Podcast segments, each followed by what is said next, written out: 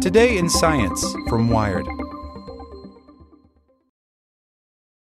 For the ones who work hard to ensure their crew can always go the extra mile, and the ones who get in early so everyone can go home on time, there's Grainger, offering professional grade supplies backed by product experts so you can quickly and easily find what you need. Plus, you can count on access to a committed team ready to go the extra mile for you. Call, clickgrainger.com, or just stop by. Grainger, for the ones who get it done.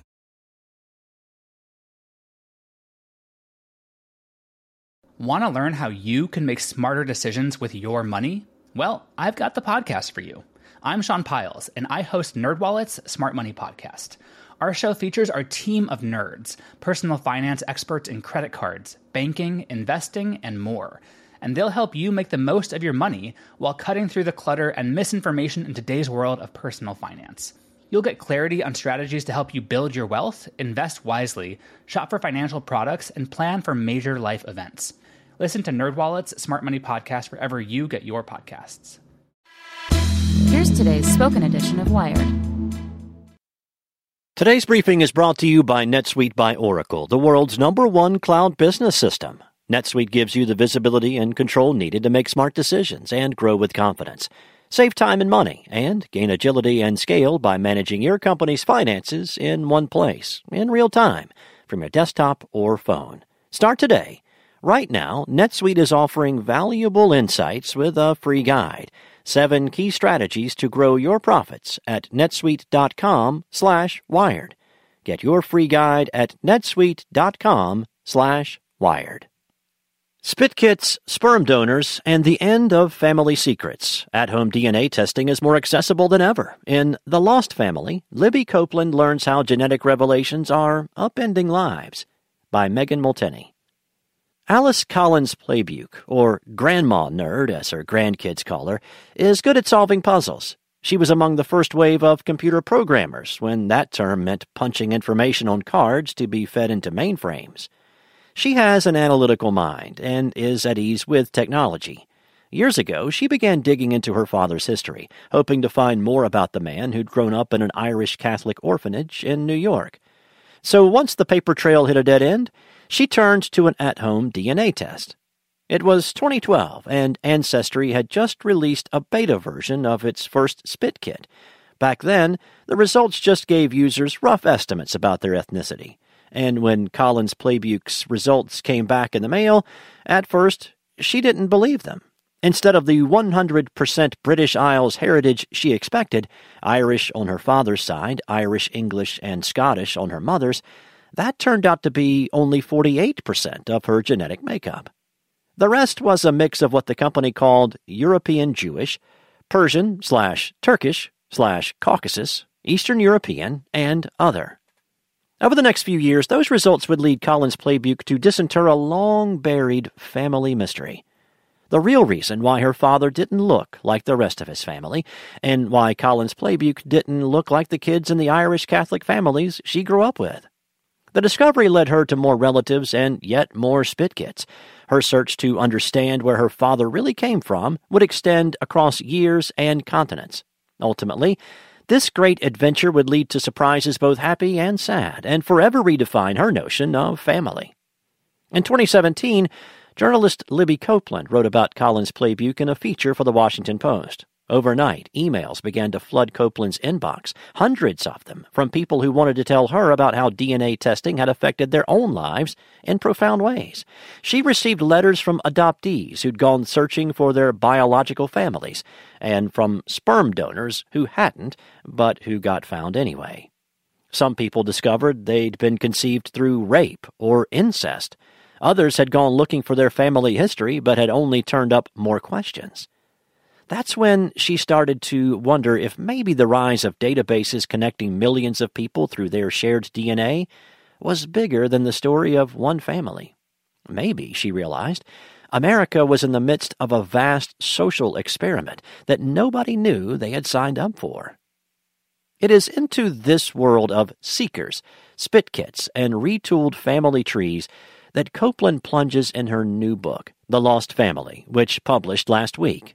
Copeland takes readers inside America's first DNA testing lab dedicated to genealogy, to Salt Lake City's Family History Library, the largest genealogical research facility in the world, and into the living rooms of dozens of people whose lives have been turned upside down due to the results of a recreational DNA test. It is at once a hard look at the forces behind a historical mass reckoning that is happening all across America, and an intimate portrait of the people living it.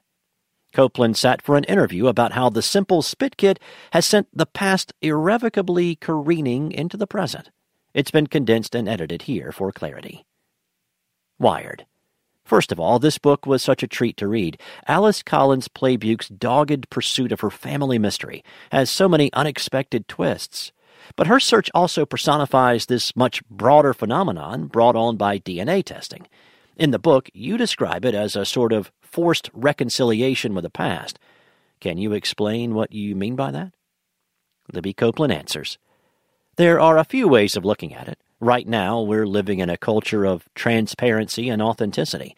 But 60 years ago, if you were conceived by a sperm donor, it was likely kept a secret because that was the culture at the time. If you find out the truth through DNA testing, you're really colliding with a different culture, a different way of thinking about how much children should know about their own genetic identity, which often forces people to go back and rethink their childhood. But another way of thinking about it is how DNA testing forces questions on people they didn't even know they were asking. They thought they were going to find out how Irish they were, or, you know, whether one grandparent really was Italian or not. But in a not insignificant minority of cases, people find out something much more profound and immediate. And once you know, you can't take it back. Do you think these companies that offer DNA testing offer adequate warnings to people about these kinds of DNA surprises? I think they could be much more prominent, for sure. But what I also found was that even when people are warned about the statistical likelihood they'll find out something unexpected, they often don't think it will happen to them. Increasingly, though, I think the whole question is actually becoming moot. More than 30 million people have tested. It's probably more like 40 million. With these kinds of numbers, people are going to be drawn in, whether or not you choose to test.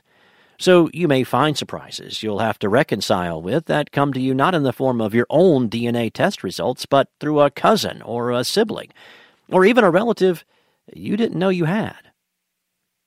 Your reporting on this really shows how a relatively small group of people can make decisions that change the course of history, not just for their families, but for everyone. Do you get the sense that these seekers feel the weight of that responsibility? Yes, I think some of them do. But what's complicated about this is people are really on their own to figure all this stuff out. They're essentially having to act as their own bioethicists because there's so little formal support there aren't any official guidelines about how or if you even should contact relatives that turn up through DNA testing. Grassroots online communities exist where people can share wisdom, but culturally, we're all just in this together, making it up as we go. Do you see that changing anytime soon? It's hard to see how you make rules around this stuff, or what exactly they would look like. It would be nice to at least have some best practices for people to lean on. But what I think we really need much more of is research on DNA testing as a sociological phenomenon. How common is it for people to get a significant unexpected DNA surprise? Uh, what does it look like? How does it play out? Uh, we need more data, and I think it will come. I really think that in a few decades, people will be studying this moment in sociology classes at universities because this is the moment when everything changed. It's at this moment that technology flipped the script for how we talk about how families are made. Prior to reporting and writing this book, you had done DNA testing with your family. Did your feelings about that decision change at all after spending so much time deep in this world? Yes, 100%. I really got into genealogy, and it opened up this amazing window into my past.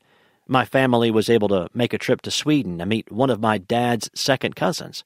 The notion that you could have access to this person, who is the shared connection between my dad and an ancestor who came over to America from Sweden in the late 1800s, that immediacy just blew my mind. On my mother's side, I found a cousin. Her family is descended from Ashkenazi Jews.